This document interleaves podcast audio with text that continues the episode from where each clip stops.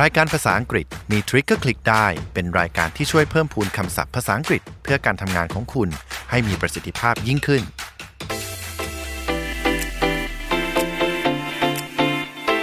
สวัสดีค่ะ คุณกำลังอยู่กับเราในรายการภาษาอังกฤษมีทริคก็คลิกได้ พอดแคสต์ที่จะทำให้ภาษาอังกฤษไม่ใช่เรื่องยากอีกต่อไปค่ะ วันนี้อยู่กับเอสัทยากรไรขุนทศ และปาล์มเลวีวงศ์ครับ เอพิโซดแรกของเรานะคะ เราจะมาไขข้อข้องใจเกี่ยวกับคำศัพท์บางคำในโรงแรม ซึ่งจริง ๆ แล้วเนี่ยมีหลากหลายมากมาย เราได้ยินกันบ่อยๆอะแต่ก็ไม่เข้าใจสักทีค่ะ ว่ามันแปลว่าอะไรกันบ้างค่ะพี่ปาล์ม ส่วนวันนี้ไม่ต้องกังวลแล้วนะครับ เพราะว่าผมจะมีทริคการจำคำศัพท์แล้วก็การออกเสียงมาฝากทุกคนด้วยครับ ฟังกันง่ายๆ ฟังไปด้วยกัน ได้ความรู้พกติดตัวกลับไปด้วย แล้วเราก็จะรู้ว่าภาษาอังกฤษมีทริกเกอร์คลิกได้จริงๆครับ ยอดเยี่ยมค่ะ เริ่มต้นกันเลยนะคะ มาคลายความสับสนที่เกิดขึ้น งงกันตั้งแต่เข้าถึงโรงแรมเลยก็คือ เราไม่รู้ว่าตอนพักตอนที่เราจะจองห้องพักเนี่ยมันมีห้องหลากหลายประเภทมาก งงกันตั้งแต่ว่าแต่ละประเภทต่างกันยังไงเลยค่ะพี่ปาล์ม แบ่งง่ายๆเลยครับไม่เราจะไม่ต้องงงกันอีกต่อไปแล้วนะครับ เพราะว่าห้องพักเนี่ยมีมาตรฐานอยู่ 2 แบบเท่านั้นเองครับ แบบแรกก็คือตามจำนวนแขกที่เข้าพัก และอีกแบบหนึ่งก็คือตามจำนวนเตียงหรือว่าขนาดนั่นเอง แบบแรกนะครับ ห้องพักที่แบ่งตามจำนวนแขก แบ่งเป็น 4 อย่างง่ายๆครับ ค่ะ จำกันง่าย ๆเลยครับ แบบแรกเรียกว่าซิงเกิลครับ อืมที่แปลว่าโสด แปลว คือไปพักคนเดียว อ่าไปพักคนเดียว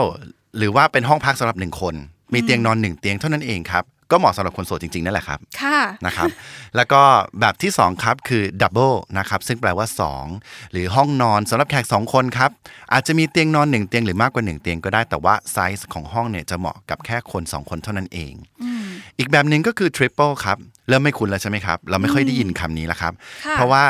เหมาะสำหรับคน 3 คนส่วนมากแล้วก็คือเขาจะขายห้องดับเบิลแล้วก็ให้เพิ่มเตียงเสริมนั่นเองนะครับเตียงเสริมภาษาอังกฤษเราเรียกว่า extra bed อ๋อค่ะ ห้องแบบทริปเปิลนะครับก็คือเป็นห้องนอนสำหรับแขก 3 คน จะมีเตียงนอนใหญ่ 1 เตียง แล้วก็แยกออกไปอีก 1 เตียงก็ได้ครับ และอีกแบบหนึ่งยิ่งไม่คุ้นก็ไปใหญ่เลยครับ ออกเสียงว่า quadruple นะครับ เดี๋ยวเดี๋ยวเดี๋ยวขอขออีกทีนึงนะคะ quadruple ครับ อ่า คือ เป็น ทริ สำ ป หรับ เปิลก็งงแล้วเมื่อกี้ ถูกต้องครับ เจออัน triple นี้ คื เข้า อ ไป 3 ค่ะ ควอดรูเปิลก็คือ 4 นั่นเองนะครับห้องนอนเหมาะสำหรับแขก 4 คน อ่า โดยมากแล้วก็จะเป็นเตียงดับเบิลถึง 2 เตียงอยู่ในห้องเดียวกันเลยครับ อ๋อ นี่นะคะ นี่ก็คือเป็นการพักแบบจำนวนคนพักนะคะ ทีนี้ห้องพักแบบที่แยกตามประเภทของขนาดเตียงแบบนี้ ก็จะมีเหมือนกันครับ เราก็จะแบ่งออกเป็นแบบแรกนะครับ ก็คือ Queen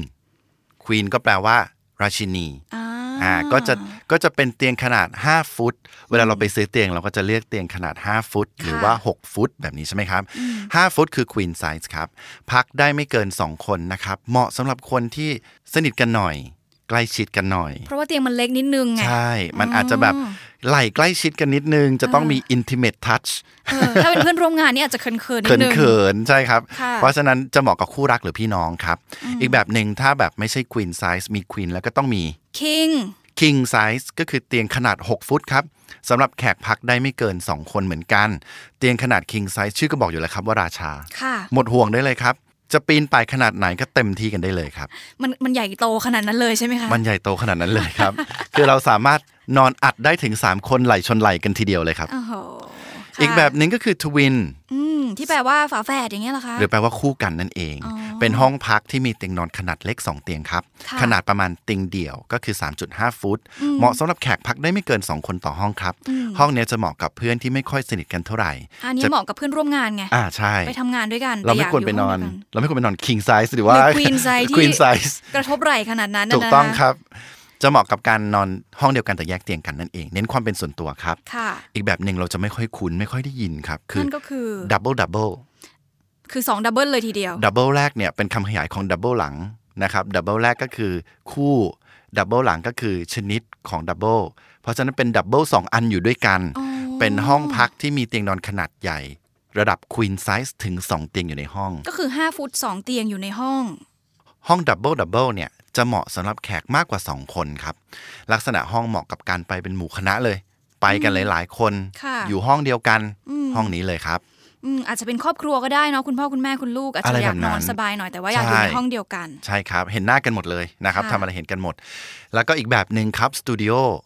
เป็นห้องพัก นะครับหรือออกเสียงว่าสตูดิโอนะครับห้องพักขนาดเล็ก จะมีขนาดเตียงเป็นแบบขนาดกลาง หรืออาจจะเป็นบางที่ไม่มีเตียงเข้าไปงง เอ๊ะ นอนตรงไหน เออเห็นแต่โซฟา อ่า เพราะมันเป็นโซฟาแบบปรับนอนได้ครับ อ๋อ สมมุติว่าเราไปเที่ยวใช่ไหมครับ เราไปห้องแบบนี้เนี่ยเราเข้าไปปุ๊บเราไปวางเราไปรีแลกซ์เสร็จเราออกไปทำกิจกรรมด้านนอก กลับมาอีกทีหนึ่งประมาณ6กโมงเย็นโซฟาที่เราเห็นอยู่จะแปลสภาพกลายเป็นเตียงโดย เจ้าหน้าที่ของโรงแรมจะมาจัดการให้ อ๋อ เพราะฉะนั้นเนี่ยถ้าสมมติว่าเรายังไม่ถึงเวลานอน มันก็จะมีสเปซให้เราได้ทำกิจกรรมอย่างอื่น ถูกต้อง ได้ยืดแข้งยืดขามากขึ้น ถูกต้องครับ ก็เหมาะกับการไปชิลๆคนเดียว ค่ะ โรมาโลน ไปแบบแต่งตัวสบายๆไม่กว้างไปไม่เหงาเกินไป แต่ก็ยังมีความสะดวกสบายแบบโรงแรมอยู่นั่นเองครับ อืมแถมจะมีห้องครัวเล็กๆ ให้เราได้ทำนั่นทำนี่ต้มมาม่าอะไรอย่างนี้ อ่าแบ เป็ บนั้น ต้ ได้แบบนั้นได้ ะคะ แต่คงไม่ถึงขนาดบาร์บีคิว เอออันนั้นก็ ค จะ รับ เวอร์ไปนิดนึง ครับผม นะคะ แล้วถ้าเราอยากจะพักแบบหรูๆบ้างนะคะ แบบที่เคยเห็นว่าเขามีแบบห้องนอนแยกกับห้องนั่งเล่นด้วยอย่างเงี้ย อยากจะบอกเจ้าหน้าที่เขาว่ายังไงดีอยากได้ห้องแบบนี้ เวลาที่เราไปนะครับ เราอาจจะลองใช้วิธีลองไปบอกเขาว่าเราอยากไปพักห้องสวีทครับ ห้องอะไรนะคะ ห้องสวีท ห้องสวีทครับ ห้องสวีทไม่เหมือนห้องสวีทที่แปลว่า หวานใจอย่างนี้นะครับ อ๋อ ห้องห้องสวีทเนี่ยสะกดภาษาอังกฤษก็คือ S U I T E ซึ่งแปลว่าห้องแบบหรูนะครับ เป็นห้องพักที่มีห้องนอนแยกออกมาจากห้องนั่งเล่นอย่างชัดเจนนั่นเอง อ๋อเสียงสั้นๆ คือสวีทอย่างนี้ ถูกต้องแต่ว่าส่วนใหญ่แล้วเราจะได้ยินคนออกเสียงคำนี้ว่าสูตร อืมเพราะมันสะกดคล้ายๆกับเสื้อสูทอย่างนี้ ถูกต้องครับ แล้วมัน ค่ะ ก็จะมีเจ้าหน้าที่โรงโรงแรมก็จะบอกเราว่า ไม่ทราบว่าคุณลูกค้าอยากจะไปดูห้องสูตรของเราไหม คือมีเสื้อสูทเต็มไปหมดเลย งงกัน เราก็ เข้าไป จะ ใหญ่ ดูว่าเราจะใส่สูตรตัวไหนดีนะครับ ไม่ใช่ จริงๆ แล้วมันคือห้องสวีทนั่นเอง คุณเน่ ะะ เคยไปพักไหมครับ เคยไปค่ะ แล้วก็ประทับใจกับความยิ่งใหญ่ของห้องนี้มากเลยนะคะ เพราะว่ามันก็อย่างที่บอกไปว่าเขาแยกห้องนอนกับห้องนั่งเล่นชัดเจน ใช่ มีความรู้สึกเหมือนอยู่อย่างราชา อ่า นานๆทีสักคืนหนึ่งก็ยังดี ผมก็เคยไปนะครับ แต่ไม่ใช่โรงแรมนะครับ เป็นโรงพยาบาลแทน โรงพยาบาลแบบสวีทนะคะ มีครับ เดี๋ยวนี้มีแล้วนะครับ เพราะว่าโรงพยาบาลเนี่ยก็ทำห้องพักเนี่ยใกล้เคียงกันกับอ่าโรงแรมแล้วนะครับ เพื่อความสะดวกสบายของคนไข้ อ๋อค่ะ ก็เรียกว่าเป็นอีกหนึ่งประเภทนะคะ ที่หรูหรา และที่สำคัญเนี่ยมันจะมีอีกแบบห้องแบบหนึ่งที่เขาเรียกว่า connecting room ด้วย อ่าห้องแบบนี้นะครับก็คือเป็นห้องที่เหมาะกับครอบครัวที่ต้องการพักแบบแยกออกจากกันอย่างสิ้นเชิง แต่ว่ามีประตูที่เชื่อมถึงกันได้ โดยไม่ต้องเดินออกไปนอกห้องนั่นเอง อ๋อ เราเรียกรูมแบบนี้ว่า connecting room นะครับโดยที่ประตูกั้นด้านในเนี่ยก็จะมีคำศัพท์ที่ใช้คล้ายกันเรียกว่า connecting door นั่นเอง ซึ่ง connect เนี่ยมีความหมายเหมือนกับว่าเชื่อมกันติดกัน ค่ะ นะครับลักษณะห้องเนี่ยถ้าเรานึกเหมือนทางเดินของโรงแรมนะครับทางเดินของโรงแรมเราจะเรียกว่า corridor corridor อ่าถ้าเราเดินบนคอริดอร์ไปเราจะมองเห็นห้องเป็นห้องหลาย ๆ ห้องเหมือนปกติโรงแรมที่เราไปพักนั่นเอง ค่ะ แต่ว่าปรากฏว่าห้องหนึ่งพอเราเข้าไปแล้วเนี่ยห้องที่อยู่ติดกันเนี่ยกลับมีประตูเชื่อมกันด้านในห้องอีกทีหนึ่ง อ๋อ นั่นแหละครับ งงเย นั่นแหละ ครับ คือห้อง connecting room เอ้ยแต่บางทีเราเข้าไปพักเองเนี่ย เราก็เห็นนะประตูเนี้ยค่ะ แต่เราเปิดไม่ได้ไง เพราะเราจ่ายไปแค่ ถูกต้อง ห้องเดียว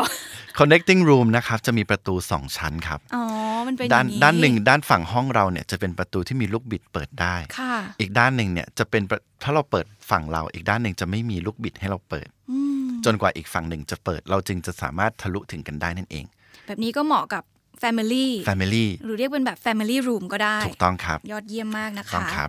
และอีกแบบหนึ่งนะครับ ที่เราเรียกว่า Family Room มันจะต่างกับ Connecting Room นิดหนึ่ง อ๋อมีความแตกต่าง ใช่ครับ เพราะว่า Family Room เนี่ยเวลาเราเข้าไปในห้องเนี่ยให้เรานึกถึงว่าเราไปพักห้องพักแบบ 4 ห้องนอน 1 ห้องนั่งเล่น ในรีสอร์ทที่มี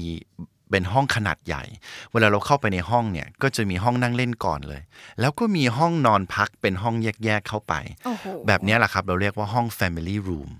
หรูหรามากนะคะ ไปกันแบบเป็นครอบครัว หรือบางทีนะครับก็มี 2 ชั้นเลย อ้อ เราเรียกเขาว่าแบบนี้เราเรียกเขาว่า duplex นั่นเอง duplex ใช่ อันี้ ครับ คือเราได้ทั้งสองชั้น ได้ทั้ง 2 ชั้น แต่ เลย ว่าเปิดประตูเข้าไปทีเดียวคือเป็นของเรา ถู ทั้ ก งหมด ต้องครับ โอ้โห เข้าไปแล้วมีบันไดนะครับ ซึ่งดูเพล็กซ์เนี่ยอาจมีในตัวอาคารได้เช่นเดียวกันนะครับ จะอยู่ชั้นบนสุดอ่าหรือที่เรารู้จักกันในอีกคำหนึ่งที่เรียกว่าเพนท์เฮาส์นั่นเอง อ๋อ เหมือนที่เราได้ยินกันบ่อยๆ ว่ามันต้องหรูหรามากสำหรับแบบแบบแพงๆ เลยอะใช่ไหม ใช่ คะ ครับคำว่า duplex เนี่ยในภาษาอังกฤษเนี่ยมีความหมายว่าด้วยหรือเหมือนกันนะครับ ตัวอย่างเช่น เวลาที่เราใช้คำว่าสมมติมีคนบอกเราว่า I miss you so much เราก็สามอีกฝ่ายหนึ่งก็สามารถตอบได้ว่า I know I know I'm a duplex หมายความว่าเออฉันก็เหมือนกันแหละ อ๋อ เออเออด้วยกันแหละแกเคๆอะไรอย่างนี้ แบบนี้ได้ครับได้ เดี๋ยวเดี๋ยวต่อแบบดูเพล็กซ์เออจะต้องไปหัดไปใช้บ้างนะสมม เอ ติ อ ใคร มัน บอกเรานะอ่า มันเป็นคำที่ค่อนข้างเป็นเป็นแบบเป็น traditional English นิดหนึ่ง อ๋อ มันเลย ค่ะ ไม่ได้เป็นแบบที่เราใช้กันในคำทั่วไปส่วนใหญ่แล้วก็ โอเคฮันนี่มีทู เออใช่ไหม แบบนี้ บ้านๆไปมีทู ใช่ มีทู ใช่ครับ อ่า ใช่ครับ แต่ละโรงแรมเนี่ยนะคะที่เคยไปพักเนี่ยเขาก็จะมีบริการที่ดึงดูดลูกค้าต่างกันไป แต่สิ่งสำคัญที่จะลืมไม่ได้เลยก็คือ ผู้ให้บริการหรือว่าพนักงานของโรงแรม จะต้องทำให้แขกประทับใจมากที่สุด ตรงนี้เป็นจุดที่สำคัญเลยนะครับ เพราะว่า ค่ะ ทริคเล็กน้อยที่จะสร้างความประทับใจให้กับแขก เพื่อที่เขาจะกลับมาใช้บริการกับเราอีกเนี่ยคือการกล่าวคำขอบคุณสั้น ๆ ง่าย ๆ ครับจำเป็นคำพีร์ในชีวิตเลยนะครับ ประโยคนี้เราสามารถใช้ได้ครับ thank you for choosing our hotel นะครับแปลว่าขอบคุณที่เขาได้เลือกใช้โรงแรม ใช้บริการจากโรงแรมของเรา หรือเราสามารถใช้คำว่า hope you come back again นะครับแปลว่าเราหวังว่าเขาจะกลับมาอีกครั้งหนึ่งเพราะเราไม่ได้ต้องการเจอเขาแค่ครั้งเดียว ยังมีอีกนะครับ เราสามารถแสดงการขอบคุณได้ด้วยนะครับว่า thank you for staying at our hotel แปลว่าขอบคุณที่เขาได้มาพักอยู่ที่โรงแรมของเรา แล้วก็ please come back again เกิดกรุณากลับมาใช้บริการเราอีกครั้งหนึ่งนะครับ เดี๋ยวผมให้ 2 ประโยคนี้อีกครั้งหนึ่งว่า thank you for choosing our hotel hope you come back again อีกประโยคหนึ่งนะครับ thank you for staying at our hotel please come back again ถือโอกาสตรงนี้เจ้าหน้าที่ก็จะต้องออดอ้อนนิดนึงไหมใช้น้ำเสียง คงไม่ถึงขนาดต้องกระเซา แต่ ว่า ให้รู้ว่าเฮ้ยกลับมาเหอะอะไรเงี้ย ใช่ เราอยากให้เขากลับมาอีกนะครับ ค่ะ นั่นแน่ก็เป็นทริคนะคะ ที่จะทำให้เราสร้างความประทับใจ ถูกต้องครับ ให้แขกของเรากลับมาใช้บริการโรงแรมของเราอีกครั้งหนึ่งนะคะ โอ้โห วันนี้ครบถ้วนเลยค่ะ เต็มอิ่ม เชื่อว่าหลาย ๆ คนได้ทริคดีๆนะคะ ในการไปใช้บริการโรงแรม หรือบางคนเตรียมตัวในการเข้าไปเป็นเจ้าหน้าที่ของโรงแรมด้วยนะคะ ก็สามารถใช้ประโยชน์ได้ทั้งสองท่านเลย ครับ แล้วผมก็หวังว่าวันนี้นะครับ EP นี้จะช่วยสร้างความมั่นใจ แล้วก็ความกล้าหาญในการพูดภาษาอังกฤษออกไปเนี่ยแหละครับ คือสิ่งสำคัญที่สุดเลย เรื่องสำเนียงไม่ต้องไปกังวลนะครับ ไม่ต้องเรียนแบบเสียงผม หรือว่าเรียนแบบก็ได้นะครับ แต่ว่าสิ่งสำคัญที่สุดคือเมื่อเราพูดออกไป ด้วยความตั้งใจว่าอยากให้เขาเข้าใจว่าเราต้องการจะพูดอะไร เราจะค่อยๆ เก่งขึ้นเองครับ เพราะสำเนียงมาจากการฟังครับ ยอดเยี่ยมเลยนะคะ ติดตามทริคดีๆได้นะคะ ในการฝึกภาษาอังกฤษกับพวกเราสองคนในรายการ ภาษาอังกฤษมีทริคก็คลิกได้ พอดแคสต์ที่จะทำให้ภาษาอังกฤษไม่ใช่เรื่องยากอีกต่อไปค่ะ สวัสดีครับ สวัสดีค่ะ Have a good time ครับ